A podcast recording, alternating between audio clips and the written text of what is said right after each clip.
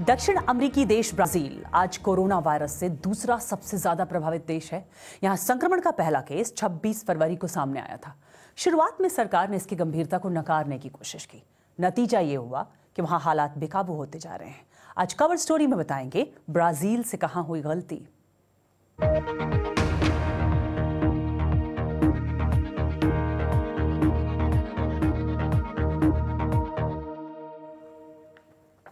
Brazil में corona virus से अब तक इक्यावन हज़ार से ज़्यादा लोगों की मौत हो चुकी है। कोरोना वायरस से प्रभावित देशों में अमेरिका के बाद ब्राज़ील दूसरे नंबर पर है। ब्राज़ील में 11 लाख से ज़्यादा लोग संक्रमित हैं। इस महामारी से निपटने में राष्ट्रपति जैर बोल्सोनारो के तौर तरीकों पर लोगों की राय अलग अलग है। बोल्सोनारो बार बार इस महामारी को कम करके आंकते आए हैं। बीते हफ़्ते के आखिर में ब्राज़ील के कई प्रमुख शहरों में विरोध प्रदर्शन हुए। साओ पाउलो में राष्ट्रपति बोल्सोनारो के समर्थकों ने लॉकडाउन में ढील देने के फैसले का बचाव किया। ये लोग मांग कर रहे थे कि काम पर लौटने की इजाज़त दी जाए। पर सरकार विरोधी प्रदर्शनकारियों ने राजधानी ब्राजीलिया में राष्ट्रपति पर महाभियोग लगाने की मांग की। विरोधियों ने बोल्सोनारो पर भ्रष्टाचार और वायरस से प्रभावित स्थानीय लोगों के साथ भेदभाव करने का आरोप लगाया। और आइए जानते हैं कि ब्राज़ील में कोरोना वायरस के आंकड़े क्या कहते हैं। ब्राज़ील में या यूँ कहें कि पूरे लैटिन अमेरिका में कोरोना वायरस संक्रमण का पहला केस 26 फरवरी को सामने आया था, लेकिन शोधकर्ता मानते हैं कि यहाँ मामला काफ़ी पहले जनवरी में ही आ गया होगा। दुनिया के जिन देशों में वायरस चरम पर पहुँच चुका है, वहाँ मामले कम हुए, पर उलट ब्राज़ील में मौत का आंकड़ा बढ़ता जा रहा है। वॉशिंगटन यूनिवर्सिटी ने चेतावनी दी है कि अगस्त तक ब्राज़ील में मौत का आंकड़ा सवा लाख के पार जा सकता है। इस महामारी के दौरान ब्राज़ील में स्वास्थ्य मंत्री दो बार बदले गए।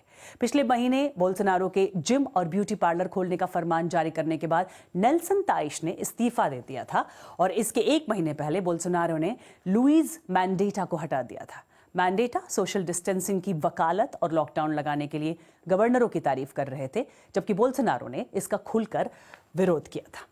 देखिए ब्राज़ील से केटी वॉटसन की ये रिपोर्ट। ब्राज़ील में कोरोना संकट की शुरुआत हुई तो राष्ट्रपति ने इसे मामूली सर्दी जुकाम का मामला बताया। संक्रमण फैलने लगा, मरने वालों की संख्या बढ़ने लगी तो भी राष्ट्रपति का अंदाज नहीं बदला। अप्रैल के महीने में राष्ट्रपति से जब मरने वालों की संख्या को लेकर सवाल हुआ तो उनका जवाब था, मैं कोई कब्र खोदने वाला नहीं हूँ। जब फिर सवाल पूछा गया तो राष्ट्रपति का जवाब था, मैं कोई चमत्कार करने वाला तो हूँ नहीं। लुसियानो को किसी चमत्कार की ही आस थी।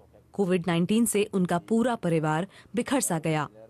अप्रैल में उनके पिता मार्कस एंटोनियो की मौत हो गई? मेरे पिता परिवार का सबसे मज़बूत सहारा थे। वो बिना किसी चाहत के दूसरों की मदद करते थे। वो शांति दूत थे। उनकी मौत बड़ी दर्दनाक थी। मैं खुशकिस्मत था कि वो मेरे पिता थे। लुसियानो संगीतकार हैं और राष्ट्रपति बोल्सोनारो के तमाम समर्थकों की ही तरह उनकी आस्था एवेंजलिकल चर्च से जुड़ी है। लुसियानो हालात के लिए सिर्फ़ राष्ट्रपति को दोषी नहीं मानते। उनकी राय में ब्राज़ील में महामारी से निपटने में जो कोताही हुई है, उसमें सभी राजनेताओं ने भूमिका निभाई है। ब्राज़ील में कोविड 19 जन स्वास्थ्य का नहीं, राजनीति का मुद्दा बन गया है। हर कोई अपने हित बचाने में जुटा है। महामारी के खात्मे के लिए कोई एकजुटता ही नहीं दिखती है। लेकिन दुख ने बहुत से लोगों को एक साथ ला दिया है। वो दुख जो हर दिन बढ़ता ही जा रहा है। हालात खराब होते जा रहे हैं। लेकिन राष्ट्रपति आर्थिक गतिविधियाँ दोबारा शुरू करने पर ही तवज्जो दे रहे हैं। महामारी के बीच घिरे ब्राज़ील में कई लोग मानते हैं कि उनके पास एक अच्छा नेता नहीं है और इस बीच संक्रमितों और मरने वालों की संख्या लगातार बढ़ रही है। ब्राज़ील के पास एक स्थायी स्वास्थ्य मंत्री तक नहीं है। अब तक दो स्वास्थ्य मंत्रियों की विदाई हो चुकी है। एक को बर्खास्त कर दिया गया तो दूसरे पद पर एक महीने भी नहीं टिके। हर वो देश जिसने कोरोना वायरस को हल्के में लिया हर वो देश जिसने शुरुआत में इसका मज़ाक बनाया उसे बड़ी कीमत चुकानी पड़ी। जब राजनेता जीव विज्ञान को चुनौती देते हैं तो विज्ञान की बड़े अंतर से जीत होती है। ब्राज़ील का नागरिक होने के नाते मुझे ये कहते हुए बड़ा दुख है लेकिन यही सच है। हमने तैयारी नहीं की हमने इसे गंभीरता से नहीं लिया। अब इसका दायरा बेकाबू हो रहा है। आप इसे बयां तक नहीं कर सकते। हालात बिगड़ते जा रहे हैं। क्या किसी के पास कोई समाधान है? नेताओं पर तो भरोसा बचा नहीं तो अब तमाम लोग दुआओं के ही भरोसे हैं। और अब बात स्पेन की, जिसे कोविड 19 ने ज़बरदस्त चोट दी। जॉन हॉपकिंस यूनिवर्सिटी के मुताबिक, वहाँ करीब ढाई लाख लोग कोरोना से संक्रमित हो चुके हैं। अट्ठाईस हज़ार से ज़्यादा मौतें हुई हैं। लेकिन अब वहाँ हालात पटरी पर आ रहे हैं। स्पेन यूरोप के उन देशों में शामिल रहा, जहाँ कोरोना वायरस पर काबू पाने के लिए बहुत सख्ती से लॉकडाउन लगाया गया। लेकिन तीन महीने की बंदिशों के बाद अब पाबंदियाँ हटा ली गई हैं। स्पेन ने यूरोप के ज़्यादातर देशों के लिए अपने दरवाजे खोल दिए। हैं तीन महीने लंबे लॉकडाउन के बाद स्पेन ने दुनिया भर के स्वागत के लिए फिर से बाहें फैला दी हैं। तमाम लोगों के लिए ये बड़ी राहत है। बॉर्डर खोल दिए गए हैं। यूरोपीय यूनियन के ज़्यादातर देशों और ब्रिटेन से आने वाले ज़्यादातर पर्यटकों को स्पेन आने पर अब दो हफ़्ते क्वारंटीन यानी अलग थलग रहने की ज़रूरत नहीं है। मेड्रिड एयरपोर्ट पर आने वाले विदेशियों में से कई या तो यहीं ही रहते हैं या फिर काम करते हैं। वो तीन महीने बाहर रहकर लौटे हैं। ये बहुत खास अनुभव है। अभी मुझे अंदाज़ा नहीं कि मुझे अपने परिवार को गले लगाने की इजाज़त दी जाएगी या नहीं। I feel great.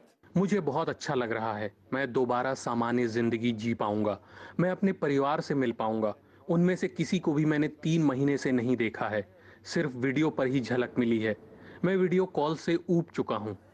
स्पेन ने अभी ही विदेशियों की यात्रा पर लगी पाबंदी हटाई है। ऐसे में यहाँ आने वाले लोगों की संख्या अब भी बहुत कम है। पर्यटन उद्योग को आस है कि पाबंदी हटाने के बाद इस क्षेत्र में जान लौटेगी। स्पेन की अर्थव्यवस्था में पर्यटन सेक्टर की अहम भूमिका है।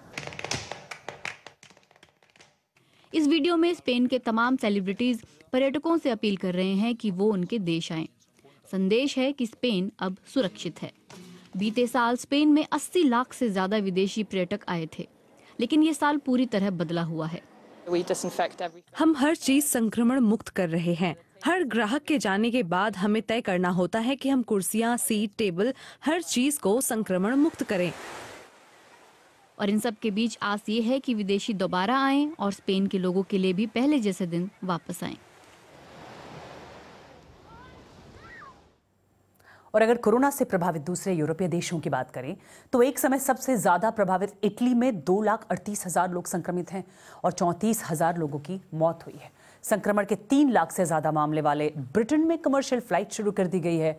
अधिकारियों के मुताबिक यहाँ संक्रमण के मामलों में रोज़ाना चार फ़ीसदी की कमी आ रही है। फ्रांस में हालात सुधरने के बाद सोमवार से सिनेमा हॉल खोल दिए गए हैं और वहाँ कोरोना संक्रमण के करीब दो लाख मामले हैं।